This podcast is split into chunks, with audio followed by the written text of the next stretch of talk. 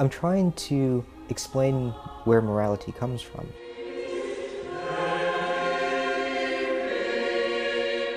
One of the things that we realize when just reflecting back over history is that, you know, well, look, nice guys don't always win. The, the, very, the very notion of what you mean by, say, a good person or a right action is something which is relative to a society at a time.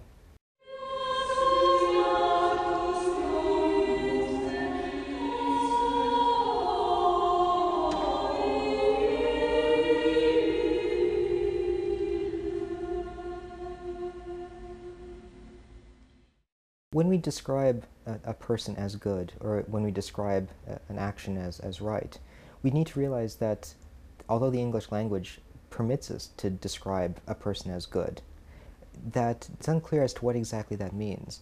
When we talk about something being good, we typically mean that it's good for a particular function.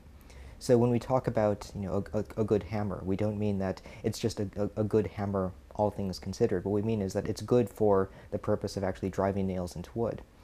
And likewise, when we describe a, a, person as, as good, we need to have some sense in, in what we mean when we say you know, that, that a person is, is good. If we think about what the, the kind of role or the function of morality in society, morality gives us a set of principles or rules that we use to actually regulate our interactions and with, with other people. So game theory, although from a, from a much more rationalistic point of view, likewise gives us a set of um, principles that we can use to regulate our interactions with other people. Game theory is the study of interdependent decision problems. An interdependent decision problem occurs when you've got several people who face some kind of situation where the best thing for any one of them to do in that setting actually depends upon what everyone else does at the same time that then explains why game theory is actually of, of great interest to uh, social science and, and, also for the analysis of morality because in social science, most of the kinds of problems and, and, and phenomena that arise occur when you've got groups of people interacting and the nature of the interactions are such that people are responding to what it is that other people do. What I'm suggesting is that morality plays a functional role in social life. The function of morality is to produce behaviors of a certain kind.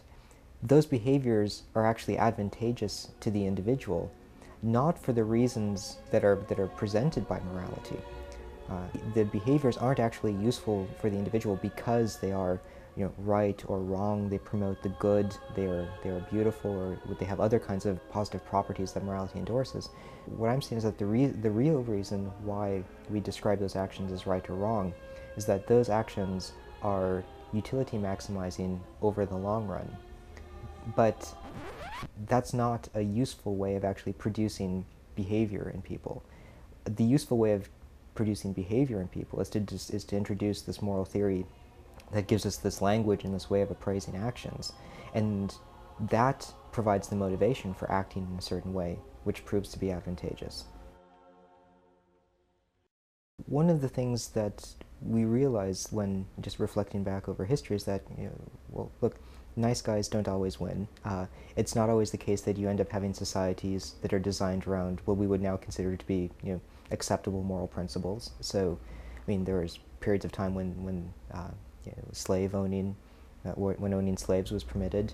Um, there are times when uh, sort of practices that we now find morally, you know, even more morally abhorrent, were permitted, like uh, human sacrifice or, or cannibalism.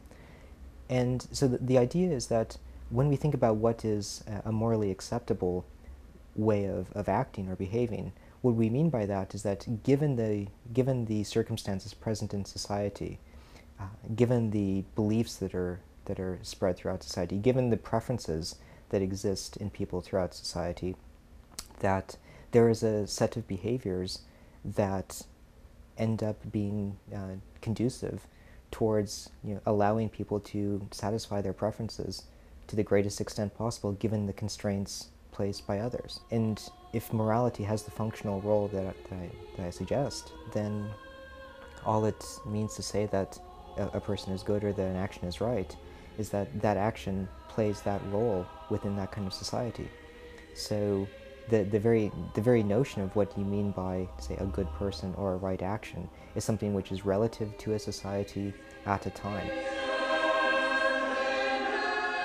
It's very important to realize that it's possible for the, the notion of, of goodness or rightness to be relative to a society at a time, but yet for the notion of good or rightness to also be objective. How is that possible? Well, to say that the idea of a right action is relative means that you know, the, what actually counts as right is capable of varying over, over time. But it can be objective in the sense that given the set of preferences that people have, given the beliefs that they have, given the organization of society, there can in fact be an objectively best way for people to try to satisfy their preferences in that society at that time. And if what we mean by a right action is nothing more than a right action is one which serves to satisfy people's preferences you know, to the greatest extent possible in a society at a time, then it becomes possible to talk about an action being objectively right, but yet relative.